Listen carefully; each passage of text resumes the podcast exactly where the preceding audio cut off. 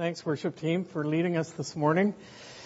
Good morning. If you have a Bible with you this morning, I'd invite you to turn with me to John chapter 1.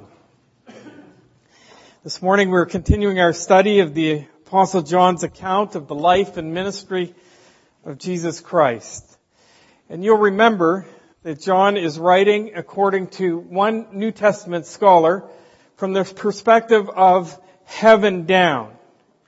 Matthew, Mark, and Luke write from the perspective of earth up. And because they share that similar perspective, they're often referred to as the synoptic gospels. But here, the gospel of John, we find John standing alone. He has a unique perspective when it comes to the life and ministry of Jesus.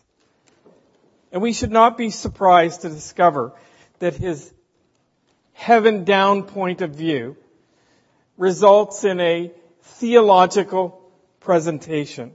Nowhere is that more evident than in the prologue that we spent the last number of weeks focusing on. The first verse, first 18 verses of John chapter 1. In that passage of scripture or that section of scripture, John has sort of introduced us or exposed us to that heaven down perspective. And we've considered the pre-existent, preeminent, divine, incredibly credible, redemptive, unconquerable word in verses 1 to 5. The true light that enlightens every man in verse 9. The word that became flesh and dwelt among us in verse 14. The only begotten God who explains him, verse 18, and his name is Jesus Christ. John takes us all the way to verse 17 before he finally introduces us to Jesus. Grace and truth were realized through Jesus Christ. So we left this prologue knowing that Jesus has been presented as nothing less than God dressed in human flesh. The incarnate Word. In his first 18 verses, John has clearly established the deity of Jesus Christ. The question is, how will you respond? Will you choose not to know him as the world did in verse 10? Or will you choose not to receive him as his own did in verse 11? Or will you, as some did, receive him and believe in his name and thereby become children of God. Born not of blood, nor the will of flesh, nor the will of man, but of God. Verse 13. That third option is what God desires for you and me. The Lord is not slow about his promise as some count slowness, but is patient towards you, not wishing for any to perish, but for all to come to repentance. 2 Peter chapter 3 verse 9. It is also the apostle John's desire. That is why he wrote the gospel. Remember, turn over with me to John chapter 20 again. And let's review verse 31.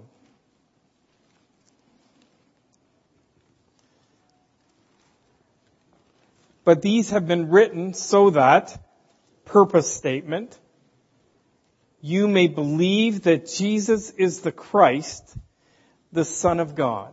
There it is. First and foremost, John wants us to embrace the deity of Jesus Christ. That Jesus is the Christ, the Son of God. That indeed, God was dressed in human flesh. And that believing you may have life in his name. Eternal life. Jesus himself has said, I have come that they might have life and have it in my name. Or, as the NIV translates it, have life to the full. In other words, to be able to live life as God intended it to be lived. That, my friends, is why the Apostle John wrote this particular account of the life and ministry of Jesus. And as participants of the Rock Community Church, we need to believe, absolutely be convinced of the deity of Jesus Christ. That he was God dressed in human flesh, fully God and fully man. Anything less renders our faith null and void. Believing that Jesus is the Christ, the Son of God, is an essential to our faith and cannot be compromised. It will give us confidence to live a God honoring life in a less than perfect world, full of less than perfect people, surrounded by less than perfect circumstances. Not self confidence. Not self confidence. But confidence in the one who through, who though he was God, did not consider equality with God as something to cling to. Instead, he gave up his divine privileges. He took the humble position of a slave and was born a human being. John chapter 1, verse 19, marks the beginning of John's narrative account. And having been reminded of the purpose for his writing, you will not be surprised to find that he returns again for an expanded version of the testimony of John the Baptist. John's testimony is recorded for us here, beginning at verse 19, goes all the way down to the end of verse 37. It covers three consecutive days. And I like how John MacArthur has outlined this. Day one, he is here. He's here. Day two, behold him. Day three, follow him. He's here, behold him, follow him. I like that. This morning we're going to consider the testimony of John on day one. His first day of testimony is given in response to some questions that have been delivered by an official delegation sent by Jews from the city of Jerusalem to investigate him. That's what we're going to look at this morning. And so if you're able, I'd invite you to stand with me and I'd like to read this passage of scripture for us. Beginning at verse 19 of John chapter 1. This is the testimony of John when the Jews sent to him priests and Levites from Jerusalem to ask him, Who are you? And he confessed and did not deny, but confessed, I am not the Christ. They asked him, What then? Are you Elijah? And he said, I am not. Are you the prophet? And he answered, No. Then they said to him, Who are you? so that we may give an answer to those who sent us. What do you say about yourself? And he said, I am a voice of one crying in the wilderness. Make straight the way of the Lord, as Isaiah the prophet says, said. Now they had been sent from the Pharisees. They asked him, and he said to him, Why then are you baptizing? If you're not the Christ, nor Elijah, nor the prophet. John answered them saying, I baptize in water, but among you stands one whom you do not know. It is he who comes after me, the thong of whose sandal I am not worthy to untie. These things took place in Bethany beyond the Jordan, where John was baptizing. The next day, he saw Jesus coming to him and said, Behold the Lamb of God who takes away the sin of the world. This is he on behalf of whom I said, After me comes a man who is, has higher rank than I, for he existed before me. I did not recognize him, but so that he might be manifest to Israel, I came baptizing in water. John testified saying, I have seen the Spirit descending as a dove out of heaven, and he remained upon him. I did not recognize him, but he who sent me to baptize in water said to me, he who, he upon whom you see the Spirit descending and remaining upon him, this is the one who baptizes in the Holy Spirit. I myself have seen and have testified that this is the Son of God. Again, the next day, John was standing with two of his disciples, and he looked at Jesus as he walked and said, Behold, the Lamb of God. The two disciples heard him speak, and they followed Jesus. Please be seated.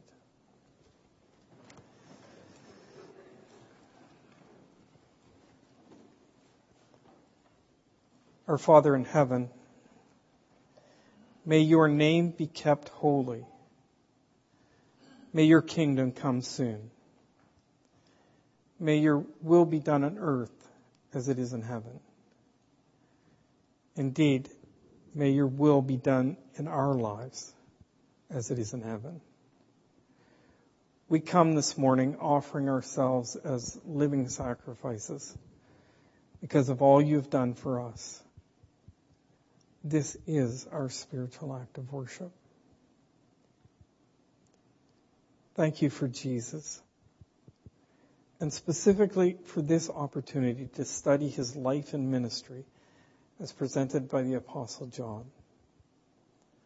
Father, as we give ourselves to this study, please transform us into new persons by changing the way we think so that your thoughts become our thoughts.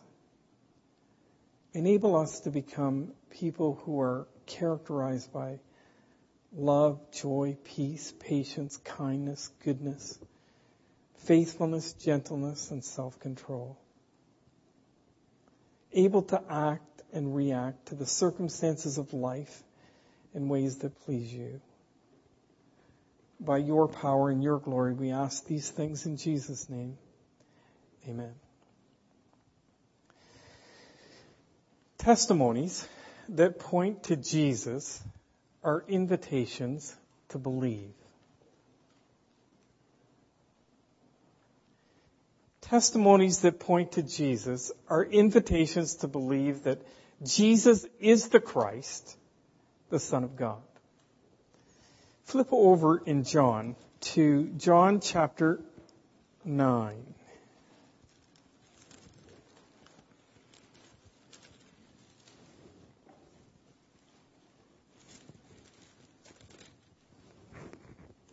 Notice verse 1. As he passed by, that's Jesus in John chapter 1. As Jesus passed by, Jesus saw a man blind from birth. And what happened is he takes some dirt, spits in it, makes mud, and puts it on the man's eyes. And lo and behold, he's healed. He can see. Now drop down to verse 8. Therefore, the neighbors and those who previously saw him as a beggar were saying, is not this the one who used to sit and beg? Others were saying, this is he. Still others were saying, no, but he is like him, or he, he looks like him. But the man who had been healed, he kept saying, I am the one. So they were saying to him, how then were your eyes opened? He answered, the man who is called Jesus made clay and anointed my eyes and said to me, go to Siloam and wash. And so I went away, washed, and I received my sight. Now look at verse 25. What's happened here is the religious leaders have now brought him in for questioning. And he's answering them. The man born blind then answered in verse 25, whether he's a sinner, I do not know. One thing I do know, that though I was blind, now I see. You see, testimonies that point to Jesus, like the man who was born blind, testimonies that point to Jesus are invitations to believe. Turn back to John chapter 4. Here, the context is that Jesus has engaged a, a, Samaritan woman at a well who's come out to draw water. And, and remember, Samaritans are hated by Jews. They're half-breeds. Half Jewish, half Gentile. And so Jesus takes the initiative and engages this woman. Now look at verse 28. So the woman left her water pot and went into the city and said to men, to the men, come and see a man who told me all the things that I have done.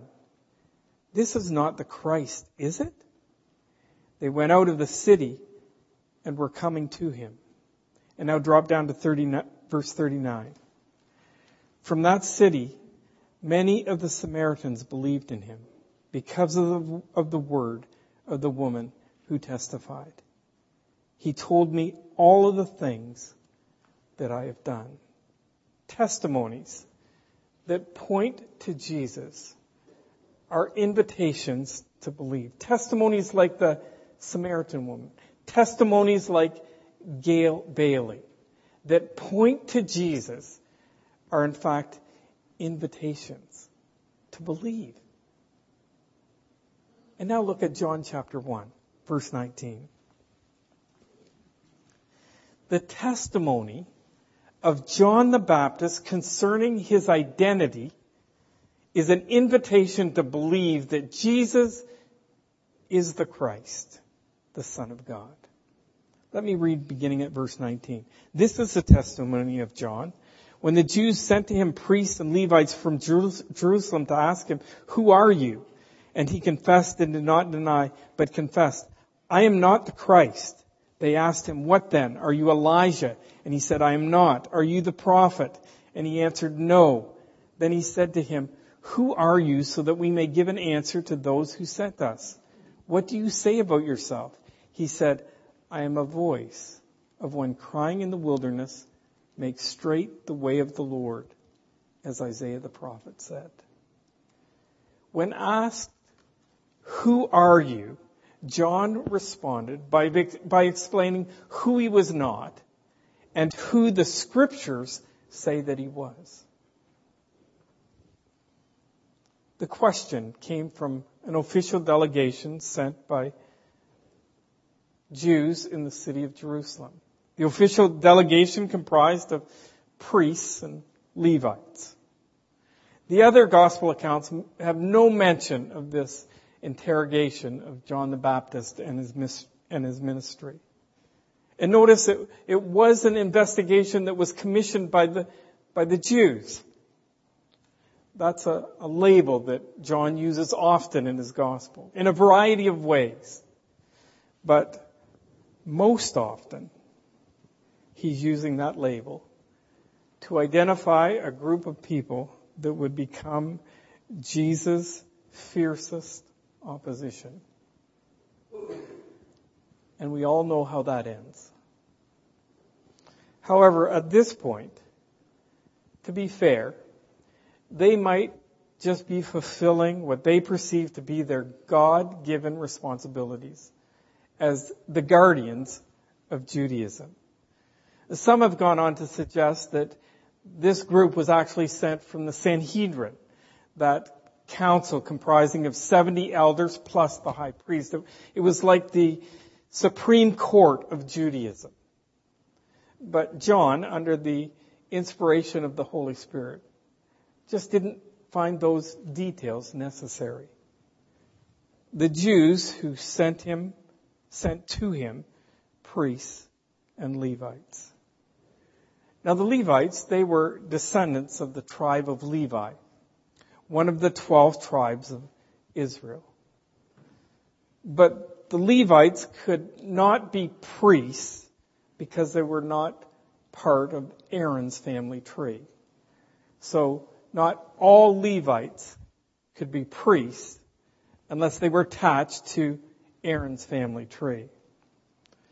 Way back in Moses' day, after God had delivered the Israelites from that oppressive Egyptian slavery, the Israelites were making their way through the wilderness to the land that God had promised their descendants would one day be theirs.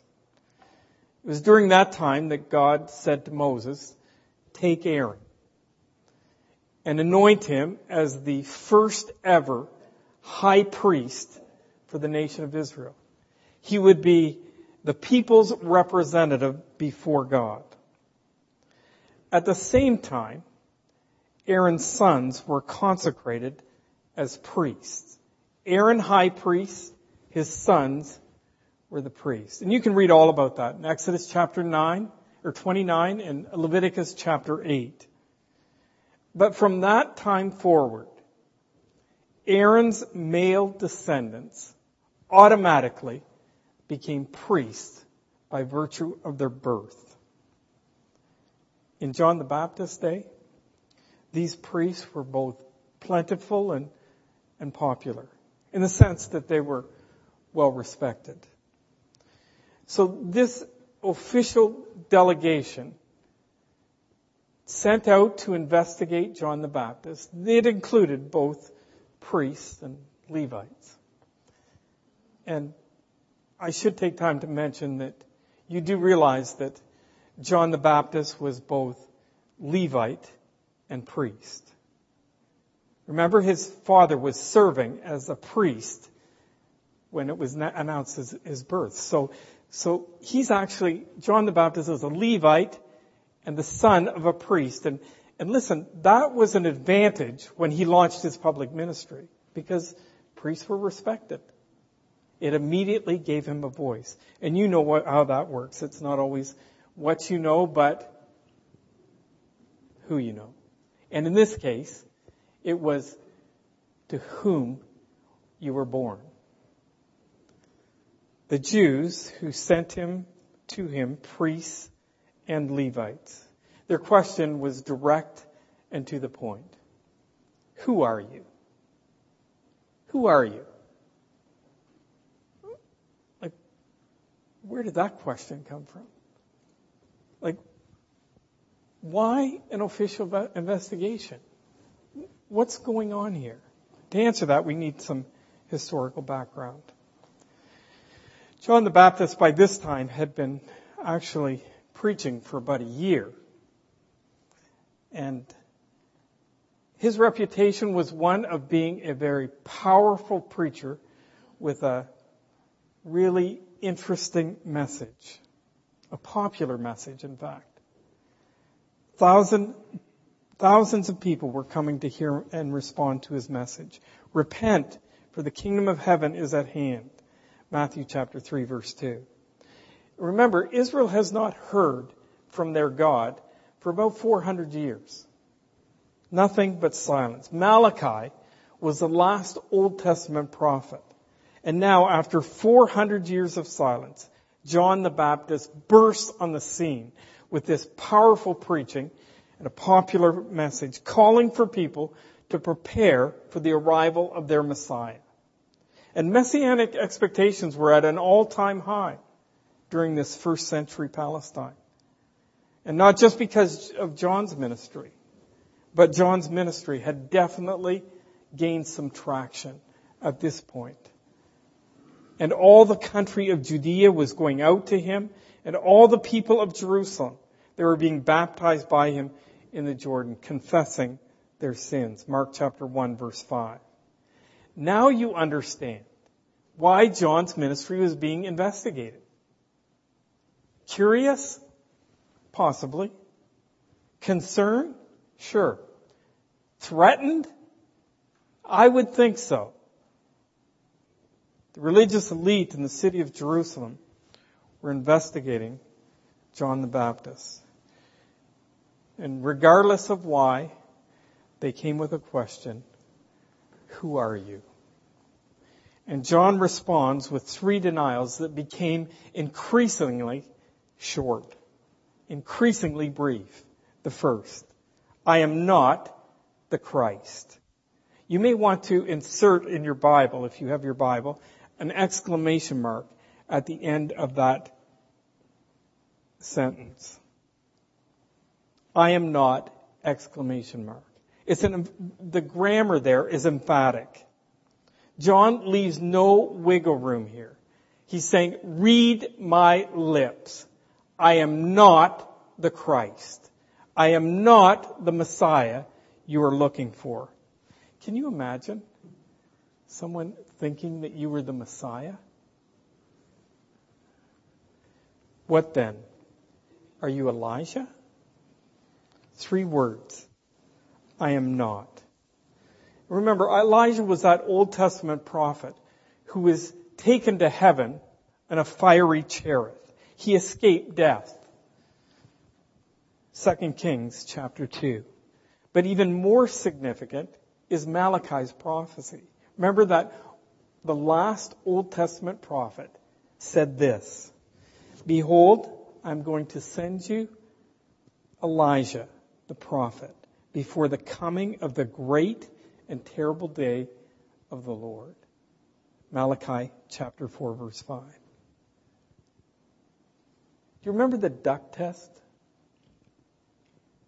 If it looks like a duck, swims like a duck, and quacks like a duck, it's got to be a duck. Well, here's John the Baptist. He looks like Elijah. He preached like Elijah. And he lives like Elijah. This was a legitimate question. But the answer remains the same. I am not. I am not. Can I digress for just a moment? Because some of you are familiar enough with the New Testament scriptures that you probably know that Jesus said something like this. And if you are willing to accept it, John himself is Elijah who was to come. Matthew chapter 11 verse 14. So how are you going to reconcile that? You've got Malachi's prophecy, John's denial,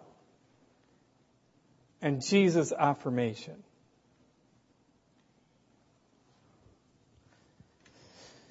First and foremost, the fact that we have John's birth account immediately disqualifies him as Elijah returning.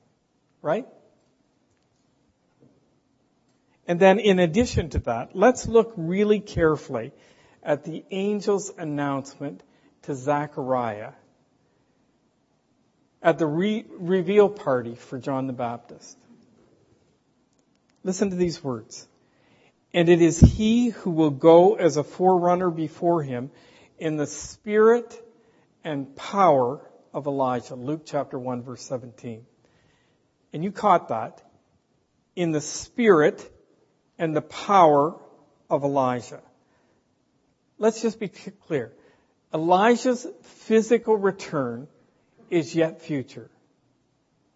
He is going to return physically before the second advent of Jesus Christ. And I trust that that explanation helps to give some clarity to what appears to be a contradiction in scripture. John's third denial comes when asked, are you the prophet? No. Exclamation mark. Short and sweet. This final eschatological or end time figure is actually coming out of words from God spoken to Moses back in Deuteronomy chapter 18 verses 15 and 18. Listen as I read them quickly. The Lord your God will raise up for you a prophet like me from among you.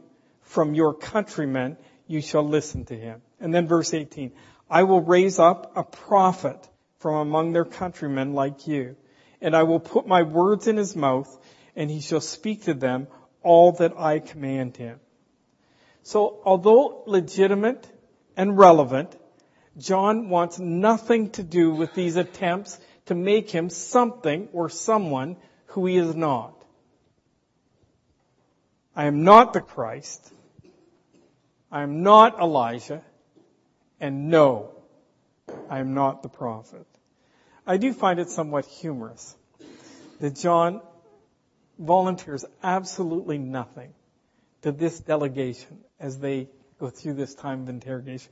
Can you hear the crickets in between these exchanges? There's just nothing. And alas, this delegation once again breaks the silence. And this time I think we can almost hear a, like a, not a whine, but a, a real appeal, like give us something. Who are you? And that's a completely open-ended question. So that we may give an answer to those who sent us. Please don't send us back empty-handed. What do you say about yourself? And John defines himself by reaching back 700 years to a prophecy recorded in Isaiah chapter 40, verse 3. And he actually claims these words from Isaiah for himself. Interesting. When pushed, John defines himself using scripture. And he used them to identify himself as a voice. Just a voice. A voice calling out, clear the way for the Lord in the wilderness. Now, in Isaiah's context, the prophecy is calling for an improvement to the road system so that the Israelites who had been exiled could make their way back to the promised land. Here in John chapter 1, John the Baptist saw himself as just a, a voice crying in the wilderness, calling the people to repent, to be baptized, and to start living righteously in anticipation for the Messiah's arrival. So John, true to character, deflected the attention away from himself and pointed instead to an anticipated Messiah. God empowers believers to be witnesses. Acts chapter 1 verse 8. The words of Jesus post resurrection to the apostles. But you will receive power when the Holy Spirit comes upon you, and you will be my witnesses, both in Jerusalem and all Judea and Samaria and to the very ends of the earth. Be prepared. Be prepared to be witnesses as you respond to personal questions. Be prepared to be witnesses by viewing personal questions or questions about you as opportunities to talk about Him. Apostle Peter charged first century believers who were facing severe persecution with these words. Always being prepared to make a defense to anyone who asks for the reason for the hope that is within you, yet with gentleness and respect. The message reads this way. Be ready to speak up and tell anyone who asks you why you are living the way you are. Be ready. Be prepared. And that all assumes that we're living a life that is raising questions. Appropriate questions, I might add. And when the questions come, remember, it's not all about you. View questions about you as opportunities to talk about Him. Testimonies that point to Jesus are invitations to believe. The testimony of John concerning his authority to baptize is an invitation to believe that Jesus is the Christ, the Son of God. Notice verse 24. Now they had been sent from the Pharisees. They asked him and said to him, Why then are you baptizing if you are not the Christ, nor Elijah, nor the prophet? John answered them saying, I baptize in water, but among you stands one whom you do not know. It is he who comes after me, the thong of whose sandal I am not worthy to untie. These things took place in Bethany beyond the Jordan, where John was baptizing. I want to recognize the Apostle John's insertion of the Pharisees into this narrative. Are, they are the self-appointed religious watchdogs of Judaism. And at times, they could be pit bulls. They were passionate adherents to the Old Testament law and the, even the traditions that had grown up around that law.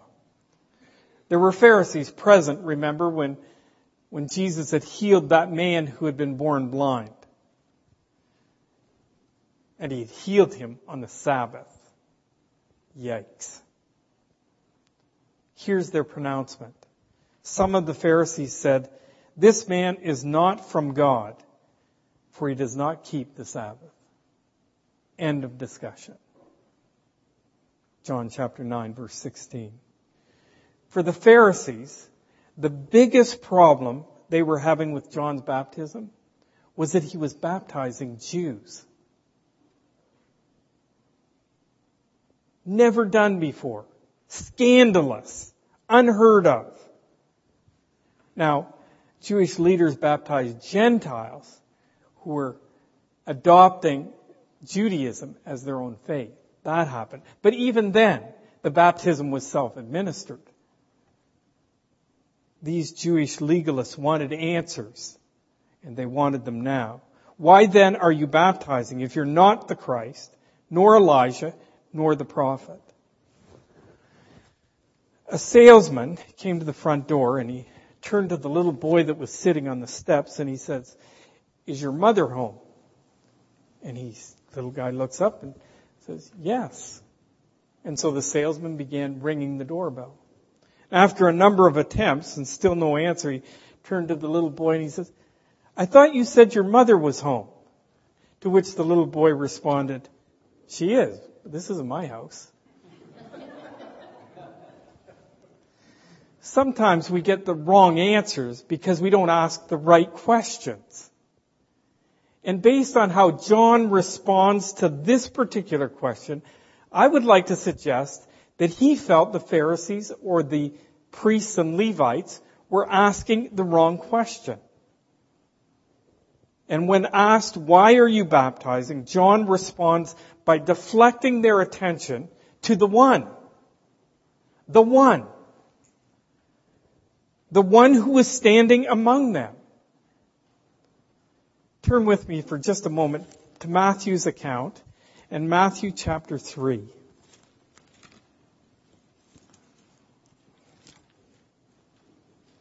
Beginning at verse 13.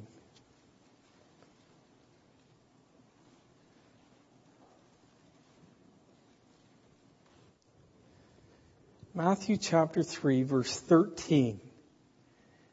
Then Jesus arrived from Galilee at the Jordan coming to John to be baptized by him. But John tried to prevent him saying, I have need to baptize you and do you come to me?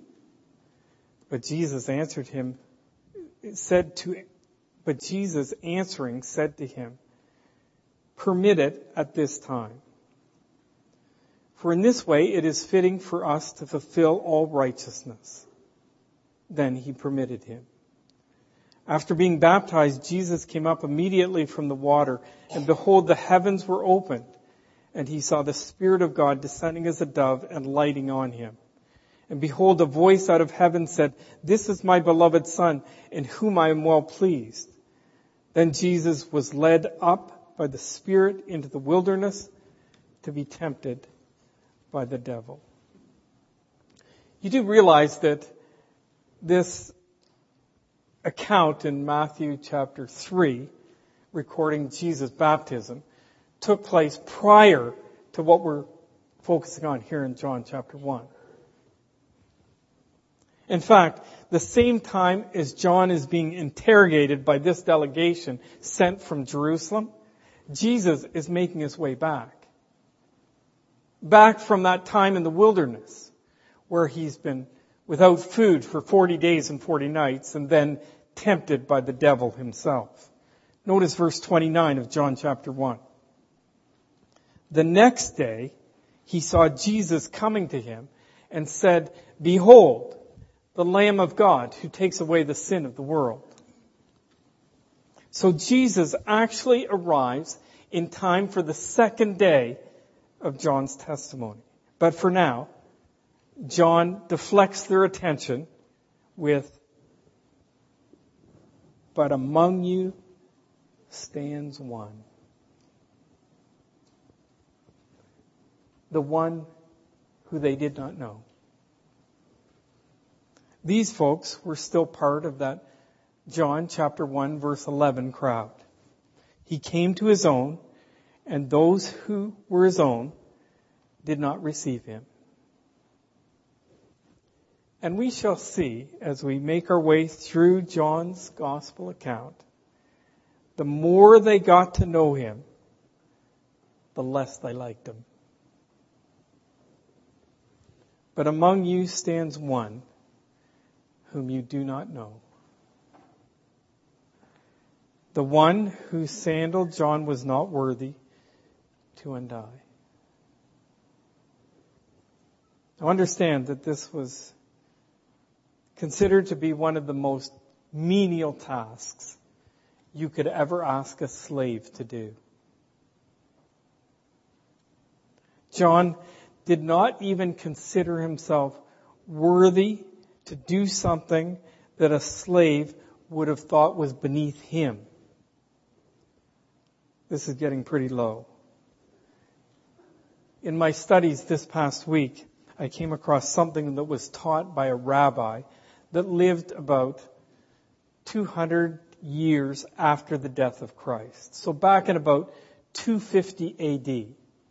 And this is what he taught. All manner of service a slave must render to his master, a pupil must render to his teacher, except that of taking off a shoe. In other words, except untying a sandal. John considers himself less than a slave when comparing himself to Jesus. It is he who comes after me, the thong of whose sandal I'm not worthy to untie. God empowers believers to live lives that increasingly display their unique relationship to Him. In 1 Thessalonians chapter 4 verse 7 we read these words, For God has not called us for the purpose of impurity, but for sanctification. So he who rejects this is not rejecting man, but the God who gives his Holy Spirit to you. Because it's His Holy Spirit that, that sanctifies us, right? Gives us the power to sanctify us. Let me read it again in the New Living Translation. God has called us to live holy lives, not impure lives. Therefore, anyone who refuses to live by these rules is not disobeying human teaching, but is rejecting God, who gives us His Holy Spirit be salt and light. Jesus preached, You are the salt of the earth. You are the light of the world. A city set on a hill cannot be hid, nor does anyone light a lamp and put it under a basket, but on a lampstand, and it gives light to all who are in the house. Let your light so shine before men that they may see your good works and glorify your Father in heaven. Matthew chapter 5 verses 13 to 16.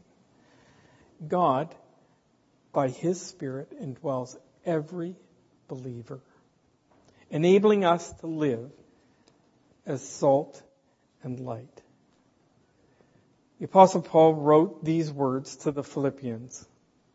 Do all things without grumbling or dis- disputing, so that you will prove yourselves to be blameless and innocent, children of God, above reproach in the midst of a crooked and perverse generation, among whom you appear as lights in the world, holding fast to the word of light. The message offers a more contemporary language. Do everything readily and cheerfully. No bickering. No second guessing allowed. Go out into the world uncorrupted, a breath of fresh air in a squalid and polluted society. What a description. In a squalid and polluted society. Provide people with a glimpse of good living and of a living and, and of the living and of the living for God. Carry the light-giving message into the night. Living this kind of life will raise questions. There's no doubt about it. And when it does, remember, it's not all about you. View questions about you as opportunities to talk about Him testimonies that point to Jesus are invitations to believe. The testimony of John concerning his identity and the authority of his baptism are invitations to believe that Jesus Christ, Jesus is the Christ, the Son of God. God empowers believers to be his witnesses and to live lives that increasingly display our unique relationship to Him. Be prepared. Be prepared to be witnesses as you respond to those kind of personal questions. Be salt and light. View questions about you as opportunities to talk about Him. Testimonies that point to Jesus are invitations to believe that Jesus is the Christ, the Son of God. And you're inviting people to believe that. Let's pray.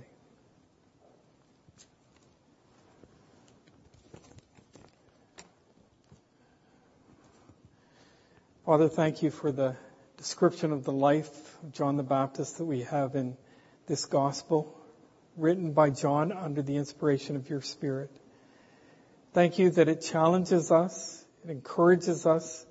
It pushes us on to be the kind of ambassadors that you have asked us to be, that you've empowered us to be.